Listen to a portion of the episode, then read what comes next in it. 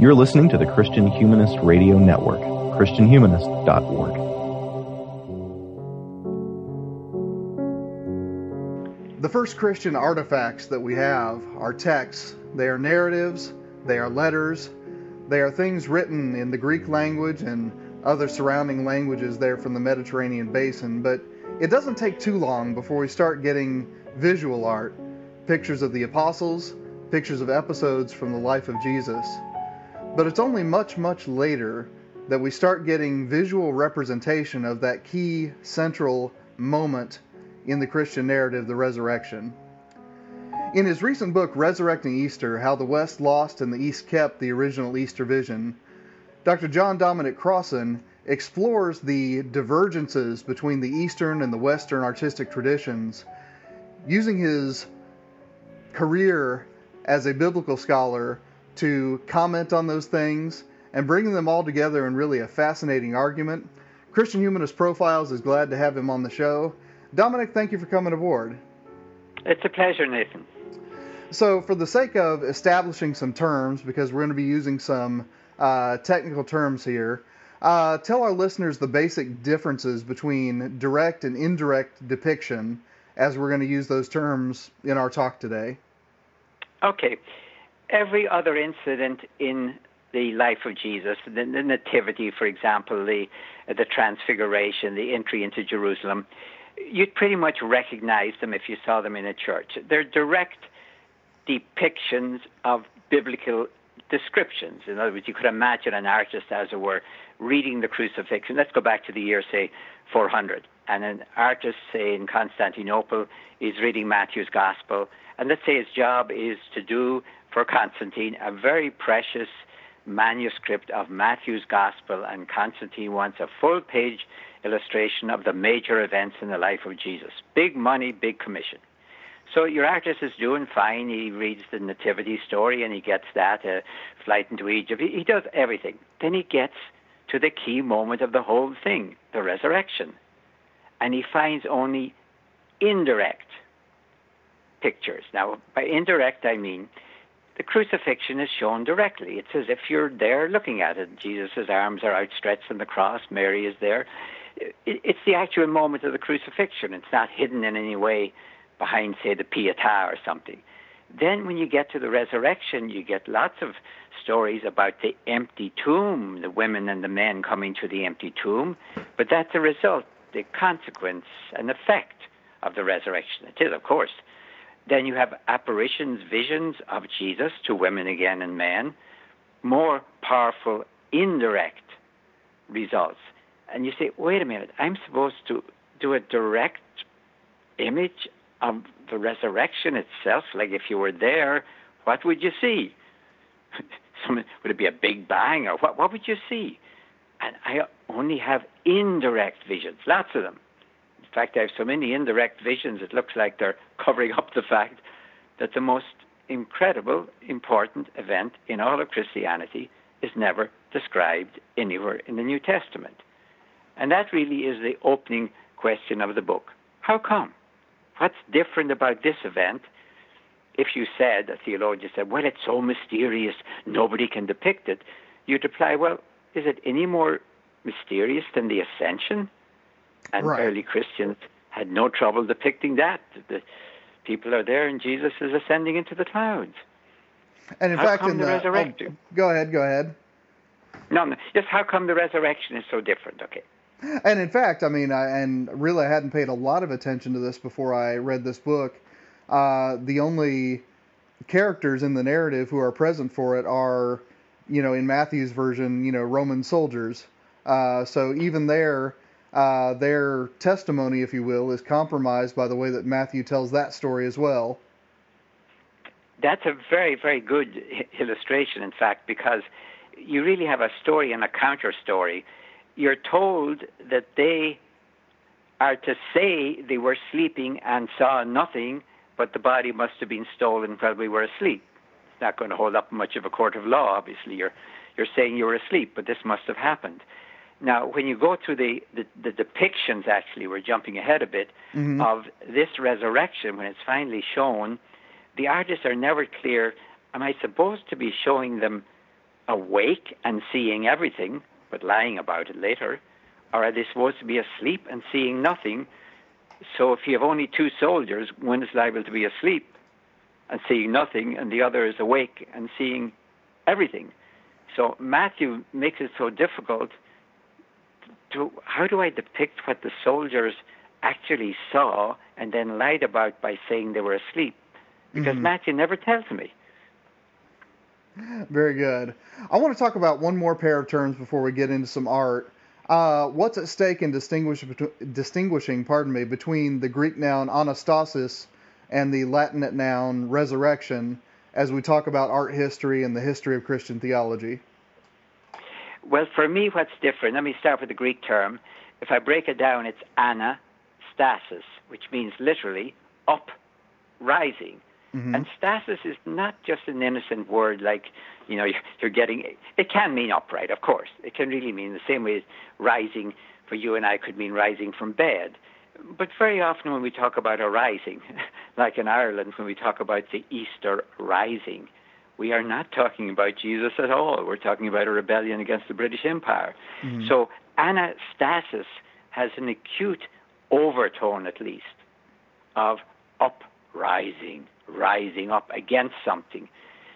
Resurrection, well, if you think of insurrection, and if you think of resurrection as a re insurrection, it's kind of the renewal of Jesus' uprising, as it were. Mm-hmm. So there is a fair amount of political edge on it that's not quite there if you use the term like Easter. There's no political edge to that in itself.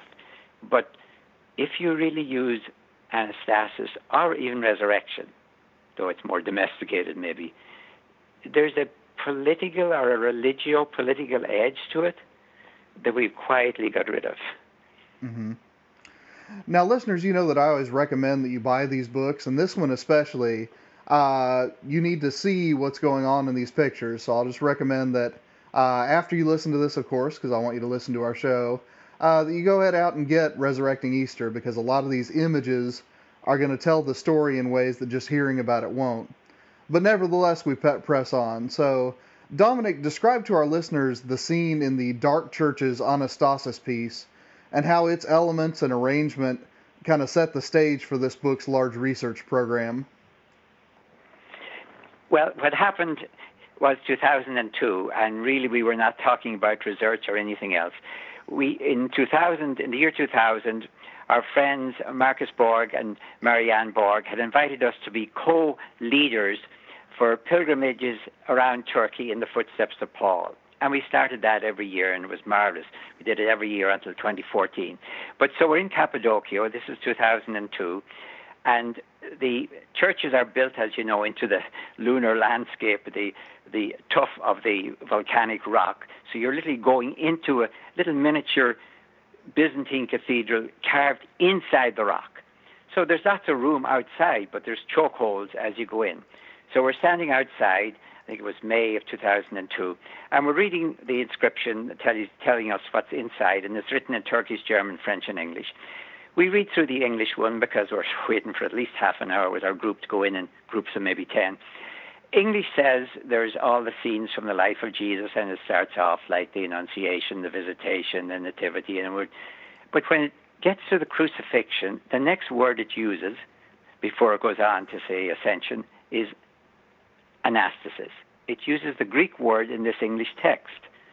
So, you know, my curiosity, I really don't want to make anything more than that. My curiosity, why would they use a Greek term instead of resurrection? So, so we can look across the parallel texts in Turkish, English, and French, and we can kind of figure out enough to say that they're all talking about descent into limbo or descent into hell. They're not talking about going up, they're talking about going down. So it, it's my curiosity, Nathan. I, I really don't want to make more in it. So we get inside and we see all the images around there, and you know we're we're looking at them, and we recognize them all. There's no problem seeing the crucifixion or the nativity. Of course, they're magnificent frescoes, but but sure we recognize them. Then we see the anastasis, and we know it is because that's the Greek word written above Christ's head, he anastasis, in the fresco itself. What we're seeing is Christ magnificently robed.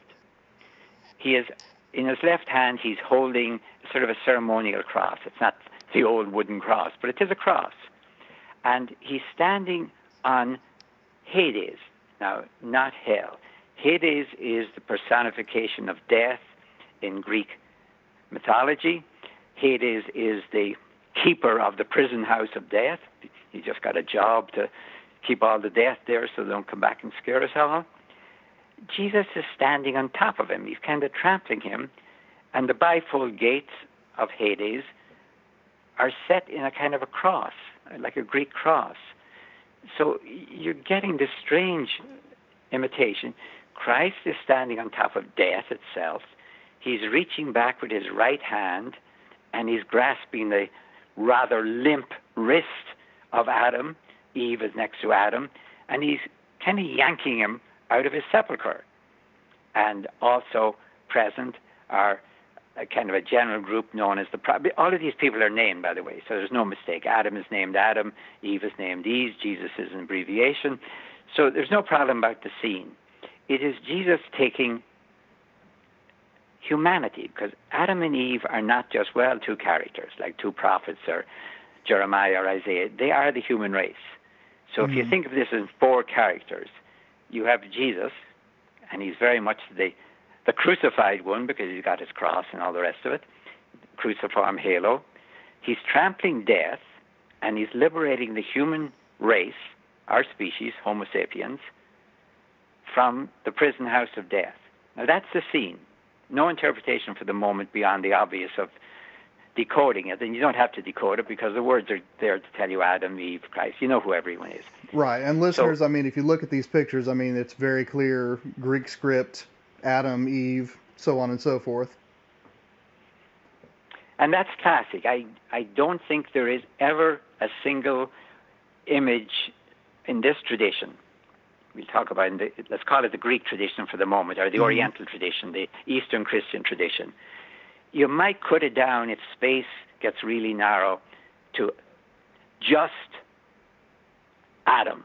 That would be very discourteous. It's usually Adam and Eve. It's almost, mm-hmm. I'm going to make 98% of the ones we've ever seen are Adam and Eve.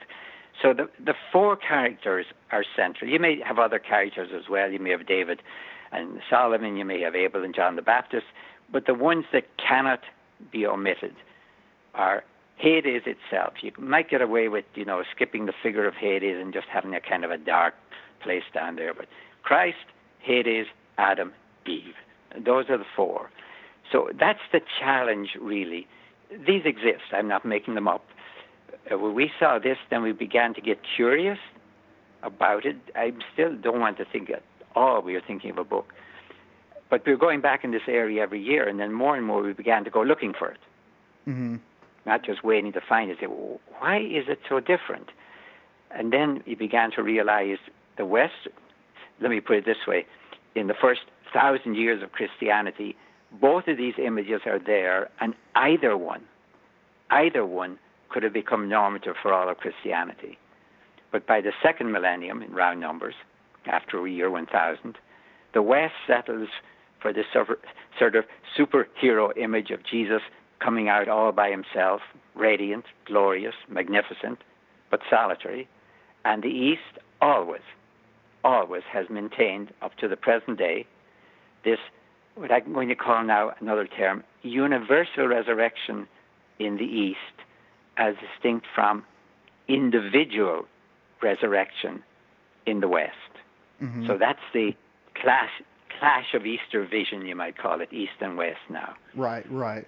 But turning back to some of those early images, I mean, uh, they don't look like Piero della Francesca. You know, I mean, these are no, very, very symbolized, very abstract images. Um, tell us about those early attempts because the development of this is part of the fascination of the story. All right, we're now talking about the Western tradition. Right. In in the Eastern tradition, it's pretty much there from the very beginning. The very first, just the Eastern tradition. Let me use this language, but the universal resurrection tradition. The earliest example is from the year 700. Mm-hmm. And basically, even there, the very earliest one, you have, guess what? Jesus, Hades, Adam and Eve. Mm-hmm. Now go back to the let's call it the individual tradition, which would eventually become the Western one. In the very beginning, the earliest ones we have date from around 400, and they're in stone sarcophagi. The best examples are in the British Museum, yes, British Museum, sorry, in the Vatican Museum, the Pio Cristiano Museum in the Vatican. There's also some other examples scattered over um, the, the lower Rhone Valley around, you know, south of Avignon and places like that. But they've been so destroyed in the in the French Revolution that you wouldn't recognize what's going on if you hadn't the good examples in the, the Vatican Library. But what you, Vatican Museum, I mean, what you're seeing is, for example, let's imagine a sarcophagus, and you have five scenes, two to the left, two to the right, and a central one. Now, the two to the left and two to the right can change. The central one is going to have this. There's going to be two soldiers. One is liable to be looking up and seeing. The other's got his head down and sleeping. they have their swords and shields are there. There is no figure of Christ at all. What you have is an abstract symbol of the resurrection in that you have a cross. Soldiers are standing between the cross and facing into it. But the monogram of Christ, the Chi-Rho symbol of Christ, in a wreath of victory, is on the center of the cross. So they worked out a symbol which is sort of half symbolic in terms of Christ, half realistic or physical in terms of the soldiers. And you have that by 400 at the time of Constantine. So, in one sense, the individual resurrection appears first the year 400, and you mm-hmm. say, okay, this looks like this is going to be it. We got it by 400. Right, and but then I mean the individual resurrection doesn't start off with a bodily portrayal, and that's part of what I find fascinating. Exactly. If you were if you were actually in the year 400, and well, I don't know how many other scenes you have, but as an art historian or an art theologian, looking back, you say, wait a minute every other scene that's available on either side of this center. For example, it might show Jesus being arrested mm-hmm. by soldiers. It might show Jesus before Pilate. This is an actual example. But these are all physical figures. That's Jesus standing there. He doesn't look like an abstract symbol. He's standing there. Pilate is washing his hands. Pilate. Everything is real and physical and embodied, except the center again. And the, even the soldiers are realistic soldiers in the center, but instead of Christ sort of, you know, wafting up to heaven above the soldiers or something, you have this symbol of Easter's triumphant victory. So, you know, to yourself, you might say, at least as a, looking backwards, you could say, oh, this is a doomed image. Every other image has Christ physical present in his life. This is not going to last. We got to get him in there somehow. Mm-hmm. Mm-hmm. Well, and what other fascinating element before we start to turn to that Eastern tradition, and actually this is kind of a a transitionary moment because this is from a Byzantine tomb that is, you know, well, I mean, let's just talk about the image. I mean, one of the recurrent things about these is that they portray not necessarily a round stone that you could roll away from the mouth of a cave, but a lot of yes. these images portray the Church of the Holy Sepulchre uh, you know, the very Byzantine church, but they set it right in the middle of this uh, biblical scene. Uh, so tell our listeners a little bit about, you know, these pieces and how within them liturgy kind of, you know, supplants biblical narrative. And actually, an interesting thing about the, the research when I, we when we started to imagine this, it was going to be all about the East, nothing about the West. Mm-hmm. But then we began to realize, well, if the West had created an image, granted an abstract image as we were talking about, by the year 400, why did it take it so long to get Jesus in there? I mean, it seems rather simple.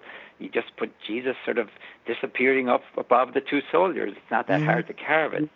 So we began to realize that the finding of what was considered to be the actual tomb of Jesus by the mother of Constantine in Jerusalem sort of changed everything, but surely wasn't that the most important thing to show? You have the actual tomb, and it's empty, the real tomb as far as they were concerned. So we had to go into the imagery around that tomb itself, the one that's just been re-excavated, as everyone knows, in the last year. So that that postponed, I think, the Western imagination from finally coming out and saying, okay, we have to have a physical body of Jesus in the Easter scene like we have in every other scene. And it took them to about 850 to get there. mm-hmm.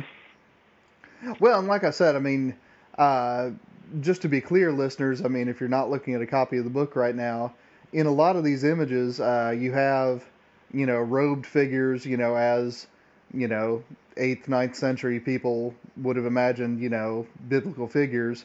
But then, you know, instead of a cave, uh, as often, you know, Sunday school curricula and so on portray the tomb of Jesus in the 21st century, uh, you actually have a miniature picture of the Church of the Holy Sepulchre, complete with, you know, um, steeple and, you know, everything else that you could imagine. So it, it's really a, a bizarre bit of the history it's interesting because you'd say, well, it, it's clearly described in the New Testament. It's a typical first century Jewish tomb, rather elegant tomb with a rolling stone. What could be more easy than that description? Instead of which you're getting a very elegant tomb, granted, in the Holy Sepulchre, as Constantine carved it out from the living rock and made it a liturgical site. So what is starting to happen is liturgical site is triumphing over historical site. Mm-hmm. To say that pilgrims from all over the Christian world could travel to Jerusalem and could literally enter what was considered to be the empty tomb of Christ. And so, in one sense, you would say, what image can compete with that? mm-hmm. Mm-hmm. Well, one interesting I case. I think it was only when Islam took over the holy sites in Jerusalem and maybe pilgrimage might become more difficult that the West finally said, okay, enough, as it were. We have to have a picture of Jesus physically rising out of the tomb. Guards can be right. all around, fine, mm-hmm. sleeping, watching, whatever, but we want a physical body. Right, right. Now, I mean, one of the interesting cases you make, and again, uh, the images in the book really tell this tale, uh, is that the arrangement of bodies in Eastern anastasis images, they borrow a fair bit visually from Byzantine imperial coins and their depictions not necessarily of religious events but of imperial military victory. So, talk to our listeners about a couple of those coins and how those poses, if you will, translate over into anastasis images. It, this, on a, on a way, was maybe the most fascinating because you're trying to imagine the mind of the people who had to paint fresco and and mosaic and all the rest of it this and say we haven't we've no description. How, how do we imagine the scene? You're asking us to paint what is not described the actual resurrection. What they have going for it was this. In the byzantine coinage and now we're talking especially of the christian byzantine emperors they had various signs for victory on their coins. Uh, on the front, they'd have the head of the emperor, of course. On the back, how do you depict victory? Well, you can do it nice and brutally. The, the conquered person has his face on the, du- the dust, and my foot, the emperor's foot, is on his neck. That says nice, clearly, victory. But that's a little bit rough. That's not good propaganda. So hmm. you, you start to get two other images of victory. Now, let's be clear, they're images of victory. But on one of them, instead of the vanquished person being crushed to the ground, the vanquished person is being raised up. It may be. Um, it may be a female person to impersonate or to personify a city, and the emperor is standing there with his uh, with his banner, which very often is, of course, a cross the emperor standing with the banner in his left hand, and his right hand reaches out and lifts up the kneeling. Well, kneeling in the sense one knee down and one knee up, you know, coming up from a kneeling position, conquered person. So hold on to that image of the emperor victoriously lifting up the conquered person. A third image, even better, shows the emperor leading the conquered person away, not into captivity or slavery, but out of barbarism into into civilization Mm-hmm. because because barbarism is represented by the forest. So you have a scene on the back of a Byzantine coin, forest to the left, emperor reaching back behind him. He's reaching behind him. He's leading forward. He's grasping the hand of his conquered enemy, or who knows, and he's leading him out of the forest, out of barbarism in there, into civilization. So you've got two visions of victory, or three actually. One which is crushing down the opponent, the other is either leading him out or raising him up. Mm-hmm. And that gives you the matrix, out of which is carved, as it were, the two types of the Eastern style of resurrection. In one, Christ is raising up Adam and Eve while he is standing on, to put it bluntly, Hades, death itself. And on the other, he's still standing on Hades itself, but he's leading them out. So the iconography of the Christian emperors is like the matrix, the design matrix, from which you would imagine, of course, these people who are probably, first of all, the well paid artists of the same Christian emperors, so quite familiar with the coinage imagery. So coins are especially the imagery from which other images can be taken because everyone understands them. They're the only mass information in antiquity. Everyone has seen coins and would be able to translate from emperor to Christ. Mm-hmm. Well, it's fascinating too because, um, you know, these are images, as you say, from Christian emperors. So, I mean, you know, first of all, the impulse to, you know, think of military conquest as a liberation of sorts would be even greater than it would have been for an Augustus Caesar or someone like that.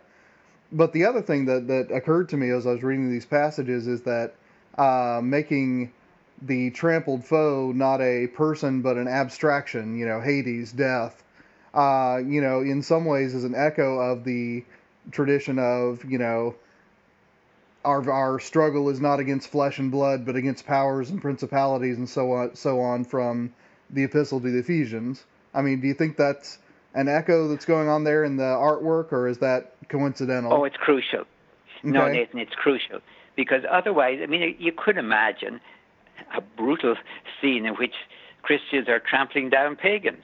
Sure. Or non-Christians, or heretics, mm-hmm. or anti-Christians, or any term you want and I would not be writing a book about it. Let's be quite frank about mm-hmm. that. So what they've taken is what is bluntly kind of propaganda or uh, public relations, if you want to put it from the coins. But Jesus is trampling on a mythic phenomenon, death itself. Mm-hmm. Hades is Hades is a rather innocent character. He's just got a job to do. He's like a, the keeper of the Tower of London. You don't take it out on him personally. His job is just to keep you in jails so he's he's depicted as an old person because he's at this for a long time, or a very fat person because he's eaten off so many people. But his job is sort of just to protect the gates. Mm-hmm. And the, the scene imagines Jesus kind of charging through the gates so forcibly that the gates are flattened and poor old Hades is kind of pinned underneath them. You almost like to say, excuse me, Hades, nothing personal. so it's a mythic scene, and I think it's powerfully important for me that they did not choose, coming especially for imperial coinage, even to depict any type of conquered people. Mm-hmm. The victory, however you're going to explain it, understand it, is over death itself. It's right, not over right. anything else.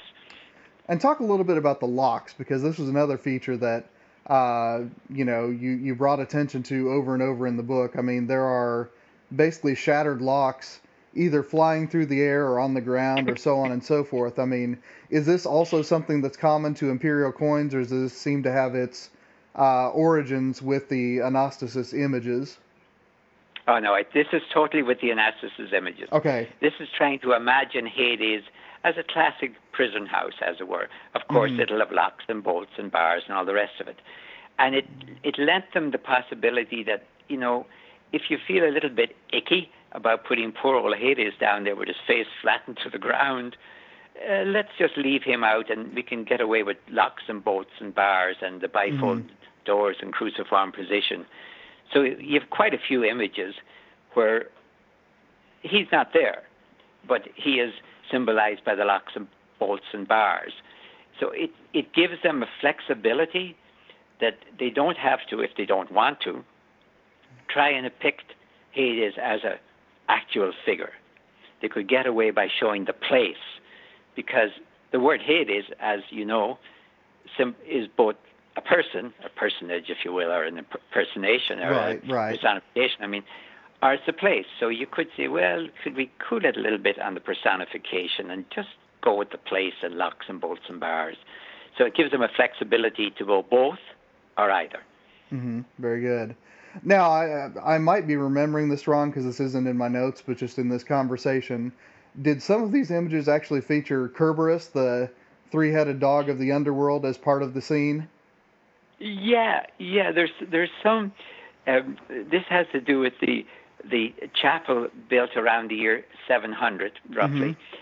by uh, John the Seventh in Rome. It, it would have it's it was an old St. Peter's, so that was destroyed, of course, to make room for what is now the present or the new St. Peter's. It was it would be the place where the Pietà Chapel right now is in New St. Peter's. It was in that corner, and he wanted to depict the life of Christ.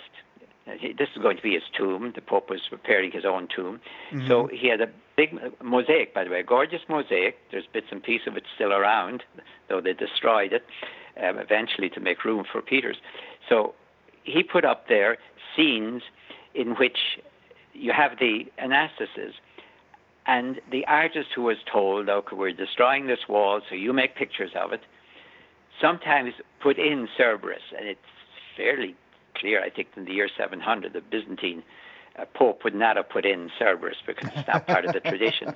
But Right. we start getting, you know, it's like uh, if you're getting fed up with poor old Hades getting trodden on, you, you can, let's get the hellhound Cerberus and put him in there. It makes it a little bit more clear. Who's this guy Jesus is walking all over? So as the mythology changes, you might get to the point where people would say, "Well, who's that down there?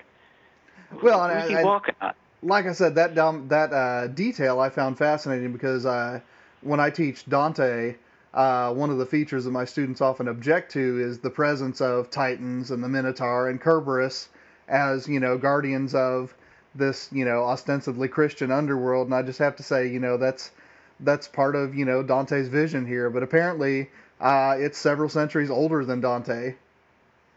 Yes, and um, of course, Virgil at the beginning of when Virgil when he's when he's a tour guide, as it were, hmm he tells the story of when Christ comes down to Hades. He tells this. Uh, it's, it's kind of vague unless you know what he's talking about. He, he Virgil says, "I was kind of new here." In Dante, I was new here, and lo and behold, this guy came down. Yes. But of course, he Dante is not ready to say that Jesus liberated everyone from hell, because by now the Western tradition has boxed itself into a corner by translating Hades, the Mhm. place of death, as hell, the place of punishment. And once you make that move, then you're having Christ liberating everyone from hell, and that really messes up your theology. Well, although he does have Adam and Eve already in paradise, so uh, Yes. in some sense, this vision, you know, translates into his poetry, and then in other senses, you know, it doesn't. So I mean, it's it's it's a fascinating. I mean, it, it's always fascinating to talk about the development of Christian doctrine, but this is definitely one of those artistic developments uh, that you can actually trace these elements across centuries. You can. And it, it was a real problem when the West finally decided, I suppose, after the split with Eastern Christianity, okay, as it were, from now on, our Easter tradition is the, the individual resurrection. They can go with their universal. They still had all of these images. I mean, they didn't disappear from the churches all over Europe because originally East and West was a minor difference in the Byzantine era.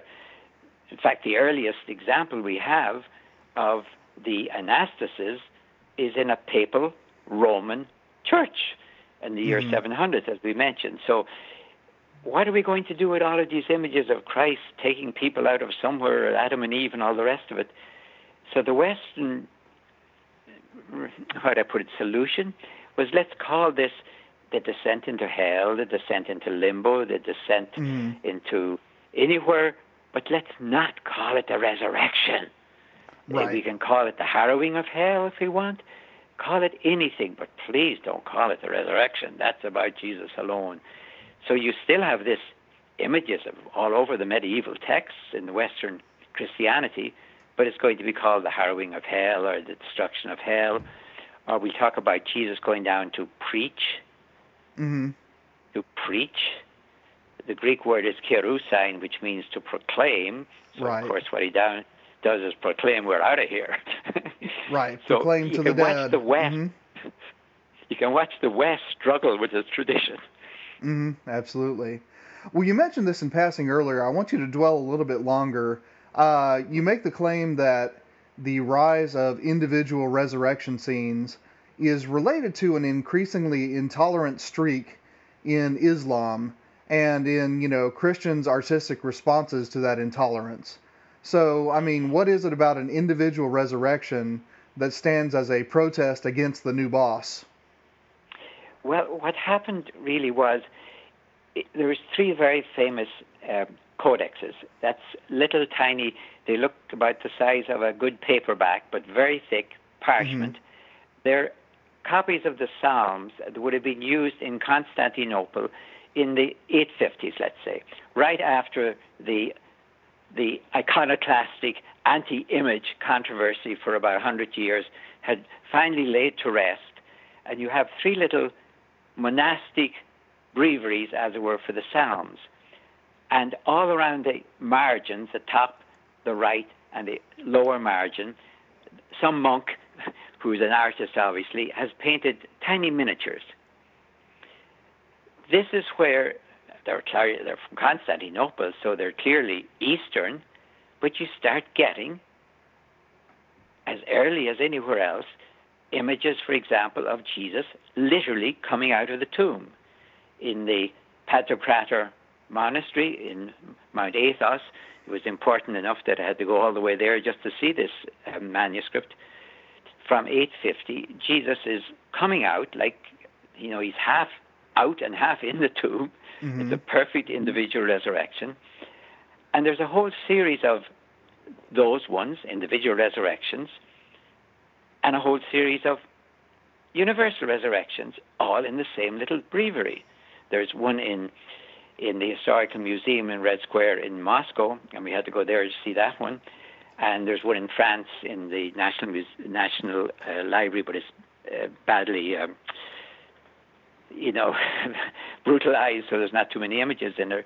But the two of them show why around 850 did Constantinople is it starting to turn away from the universal tradition towards the individual tradition? What's going on? So what, what's happening is you begin to notice that in all of these images from 850, the dominant thing is the tomb. And it's not the Rolling Stone tomb, it's the Jerusalem tomb. It's the Holy Sepulchre tomb. Mm-hmm. You, you may have the tomb with just David standing there making a prophecy. You may have the tomb with just the women there. You may have the tomb with Jesus there. He's not there all the time, but you always get the tomb. and it is the tomb from Jerusalem. So the best scholarly interpretation, this is not my own, the best scholarly interpretation is that this is a statement to Islam, as it were, let me put it this way Islam, you have taken over the holy sites mm-hmm. of Christianity. In fact, you have built the Dome of the Rock a little bit higher than the, the Dome of the Holy Sepulchre, as we did to the Jewish temple by triumphing over it. You have now triumphed over us. But David is one of your major prophets, O Islam. In fact, he's the only prophet who is a, a ruler like Muhammad. So, your own David has prophesied about the resurrection of Christ. You must respect the holy sites of Jerusalem. Mm-hmm. It's kind of a magnificent commercial message to Islam to ask them to allow pilgrimages in plain language, because not because Christ rose there, which mightn't impress them at all, but because David said it would, and David is one of your great prophets. So uh, you can explain this. I'm going to say for the moment temporary aberration, if you will, mm-hmm. around the eight, year 850. When we first ran into, it, we thought, is the are they starting to shift away from the universal and give at least as much time to the individual on what's happening? I think that's a better explanation because then you don't see it again. Mm-hmm. It goes right back to the universal resurrection as if as if this was a, a speed bump on the road of the universal resurrection, not a change at all. But it, it was absolutely fascinating, of course, to go to Moscow and to go to Mount Athos to see these physical little manuscripts. They're from 850, and you can they let you actually take them out and put them on the desk in front of you. Mm-hmm.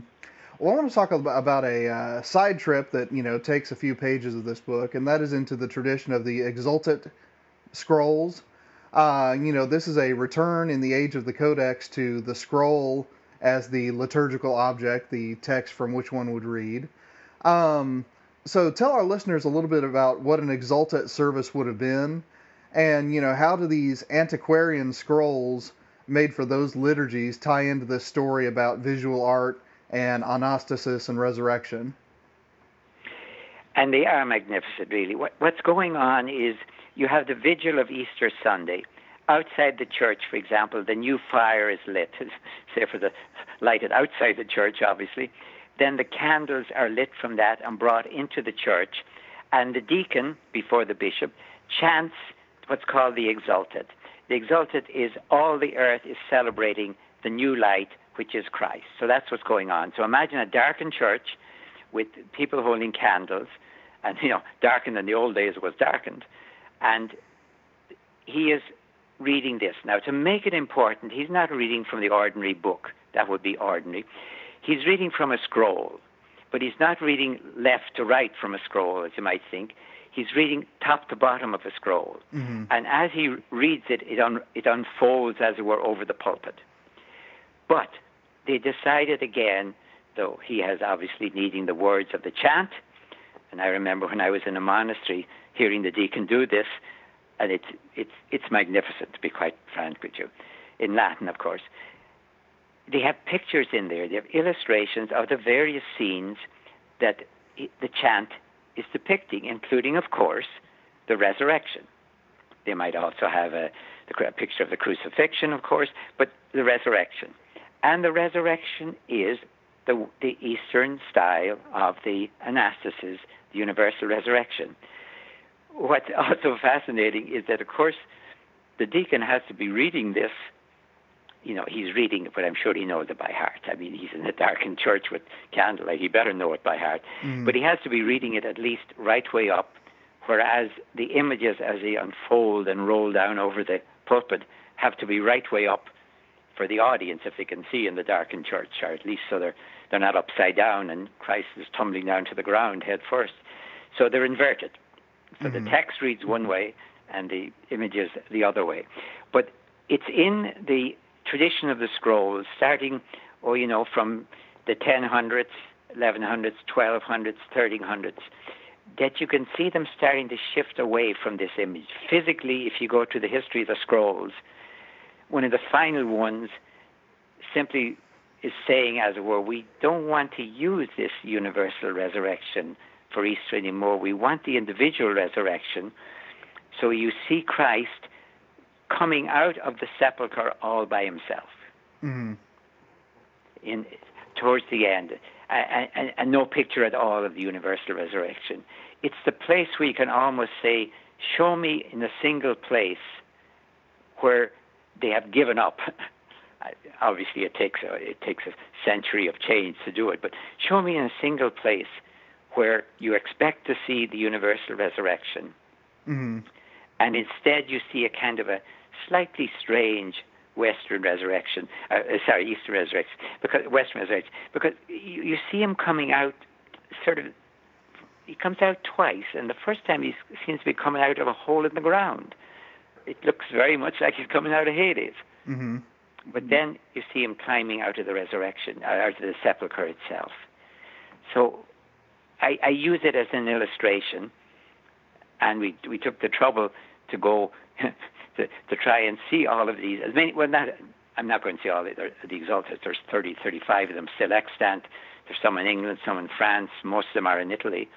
And we saw enough of them in Italy to be able to understand the sequence, and even saw one in Monte Cassino itself.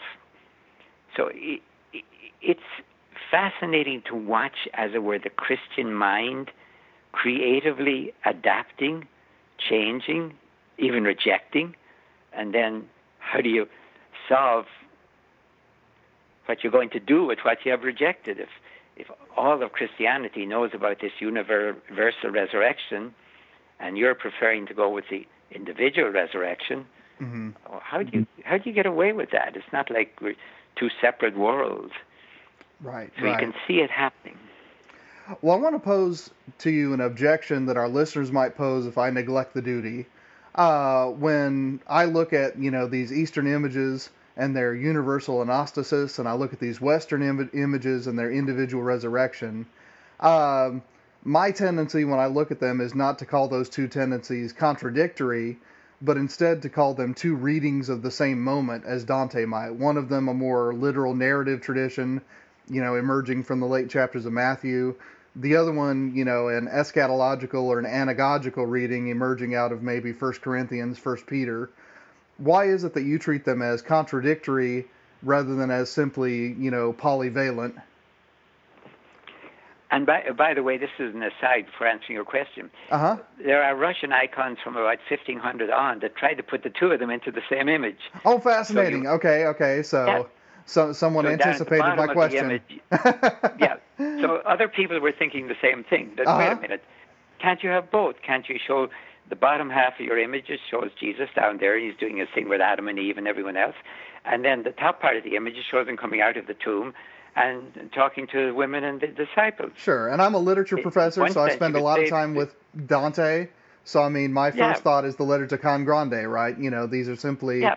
two readings of the same moment. But you, yeah. again, this book treats them as contradictory. I have a sense that that's important. So I want to give you a chance to, to explain why that's important. That. Mm-hmm it is important to say that I think, you know, it could have been a, a very good solution to have saying, okay, the resurrection is so important that we have dual images for it. For the crucifixion, we have one image, you know, and all the rest of it. But for this, we have what's happening down below, as it were, and what's happening up above. But anyway, let's go back to your question. This moves into a very important point for me people might say simply, well, the Greeks do it one way and the Latins do it another way. Mm-hmm. You, why compare Greek and Latin and say they're con- contradictory languages, as it were? A point that has to be raised.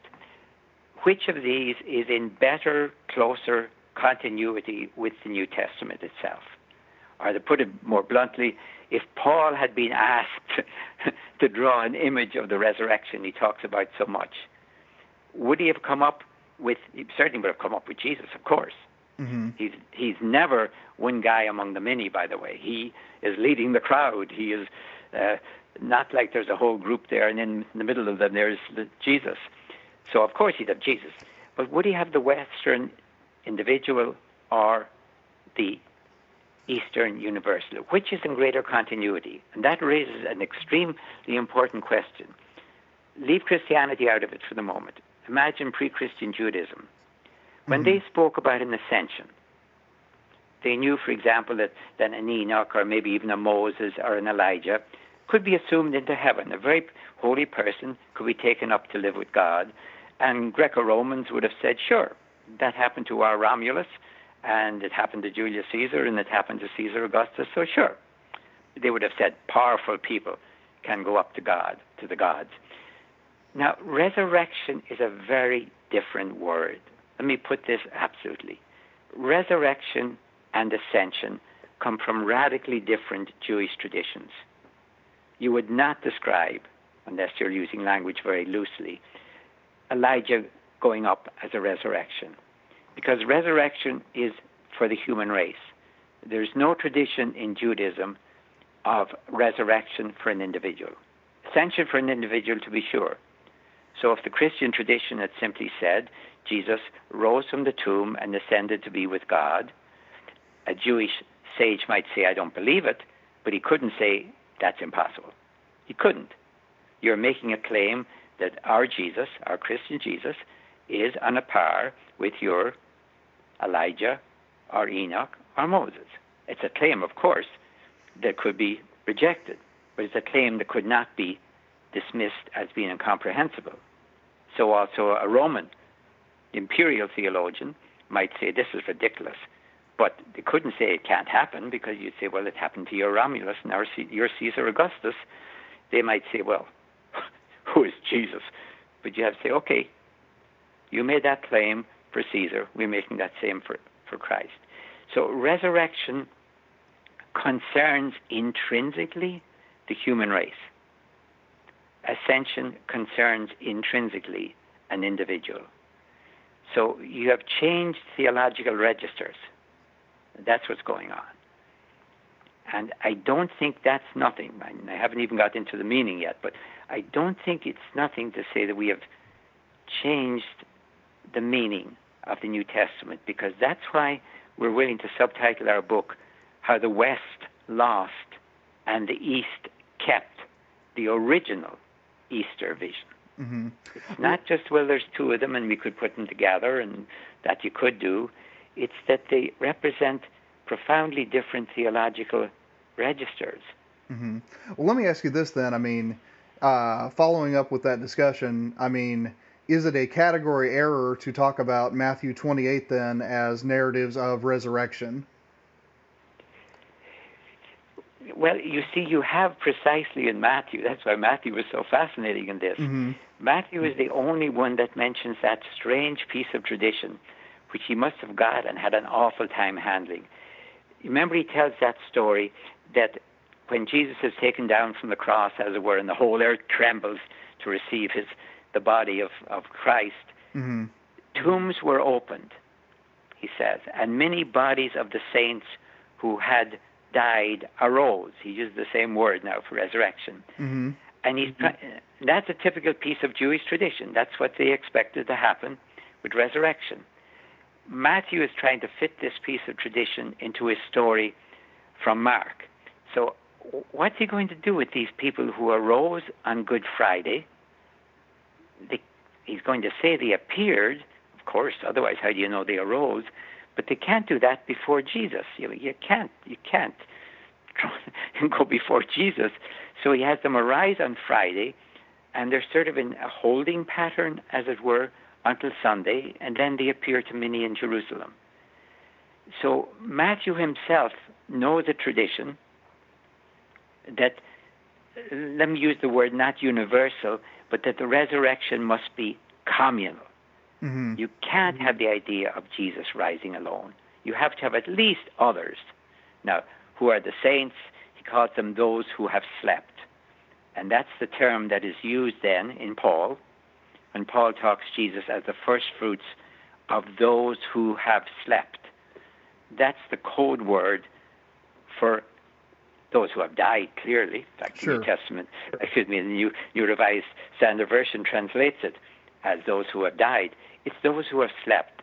That's their attempt to put a, a word on those who had died, for sure, but who rose with Christ.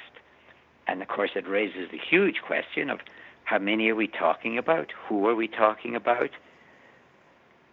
And that question was put around the year 500 by Bishop Evodius to Bishop Augustine and drove him crazy because he said, Evodius asked the obvious question well, if everyone rose from hell, he says hell, Latin for mm-hmm. Hades, with Christ on that first Easter Sunday, why won't everyone do the same on the last day so there'll be nobody left in hell?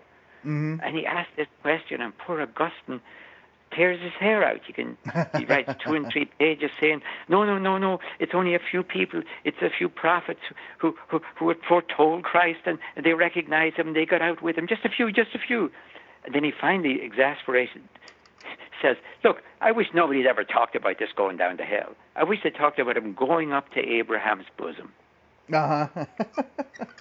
it, it's marvelous to read because the poor guy you know, you you can't translate Hades into hell without emptying hell. right, right. Well, in the book's final chapter, Dominic, you return to anastasis tradition as an ethical mandate for the faithful and for really for humanity more broadly. So, to what kind of life does this universal image call us in 2018? Well, that's what I'm really after in the book. I mean, you can go through the history and say, well, the West did this and the East did that and one mm-hmm. did that and whatever. I'm looking at a historical mythic picture. It's like if you went into the Bardo Museum in Tunis and you see there a mosaic. Let me take it away from Christianity for a second. The mosaic is magnificent. It's from Roman North Africa. It's now up on the wall. It's probably on the floor, I suppose, originally. It shows Odysseus, Ulysses. Mm-hmm. He's tied to the mast of his ship because the sirens are trying to stop him safely getting home.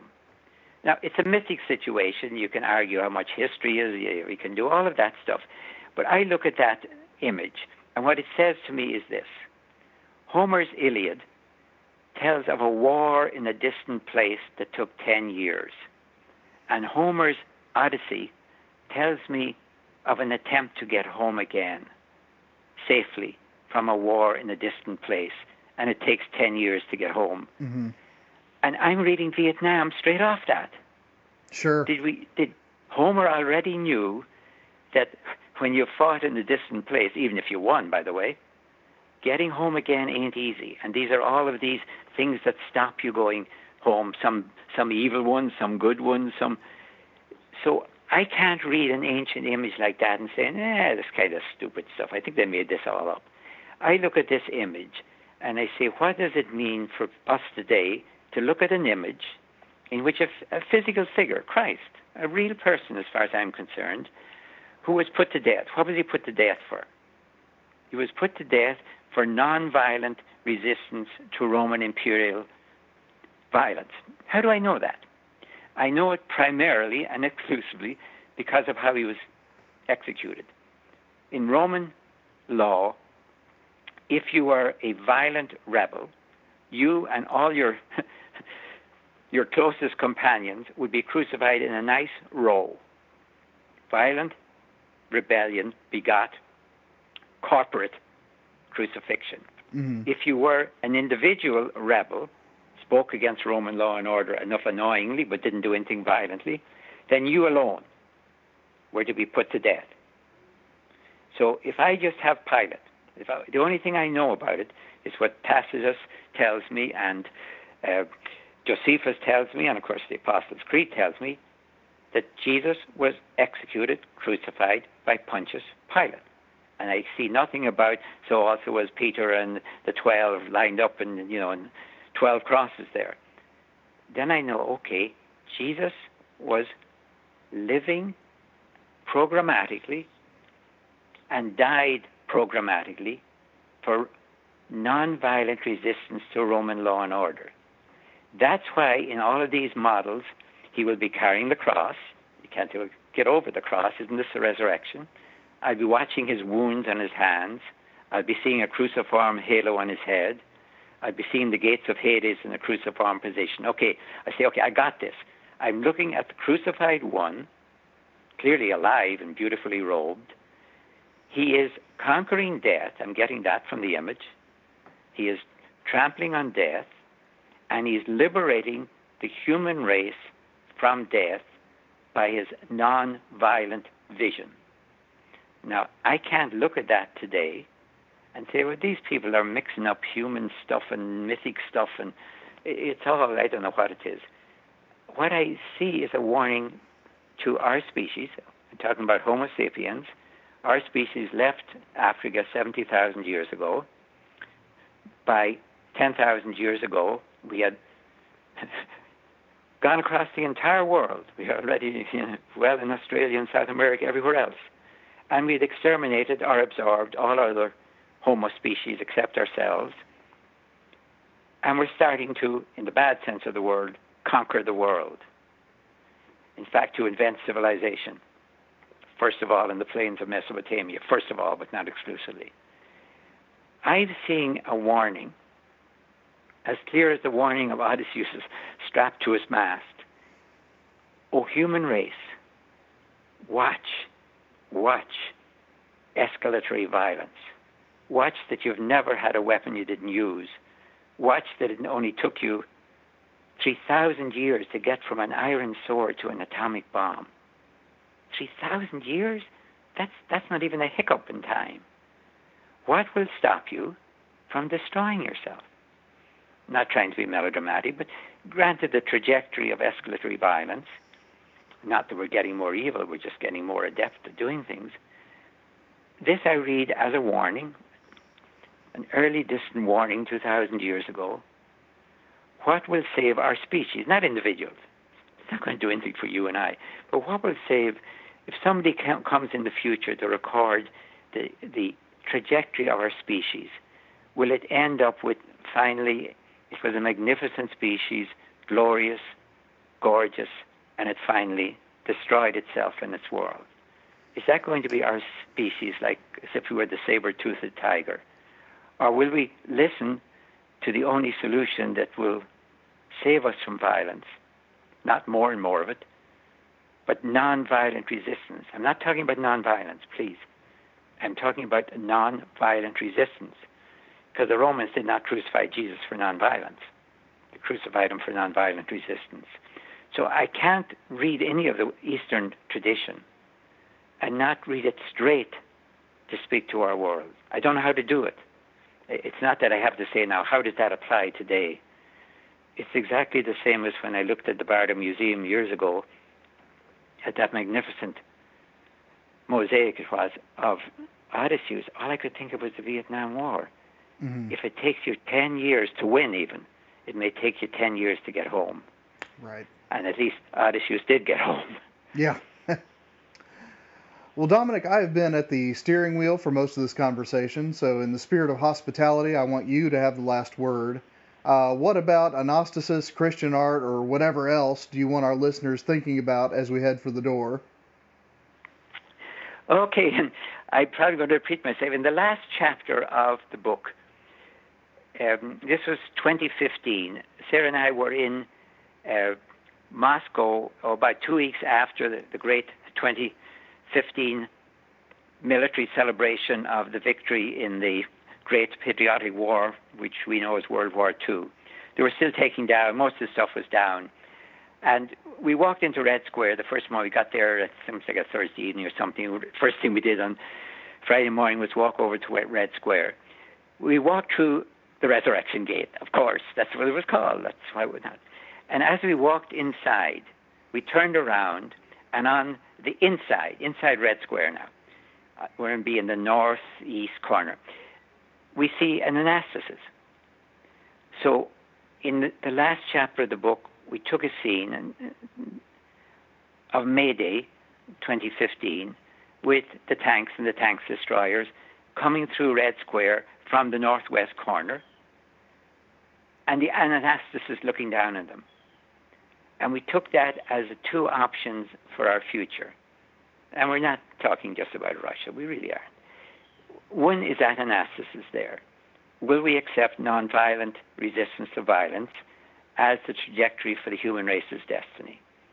Or will we figure that, okay, the Russians will build these weapons and show them to us in 2015, and by 2016 we'll try to have better weapons, and by 2017 they will have, you, you know, we put together those two images. So if anything haunts the imagination of people when they finish the book, those two images. And one final point.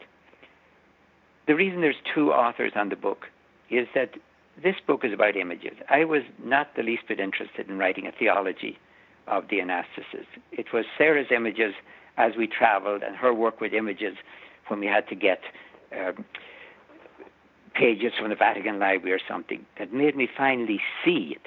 And I, I want people to see it. Don't think of this as a text illustrated with images. This is really images expanded, explained by a text. It is going to be looking at the images that changes you, or else the book has failed. John Dominic Crossan, thank you for coming on Christian Humanist Profiles. Always a pleasure, and anytime, Nathan. Thank you very much for having me. Listeners, thank you for downloading. The book is Resurrecting Easter How the West Lost and East Kept the Original Easter Vision. Christian Humanist Profiles is part of the Christian Humanist Radio Network. Our press liaison is Kristen Filippic. Our edit- audio editor is Britt Stack. And I'm Nathan Gilmour saying, Go in grace, Go in peace. Serve the Lord.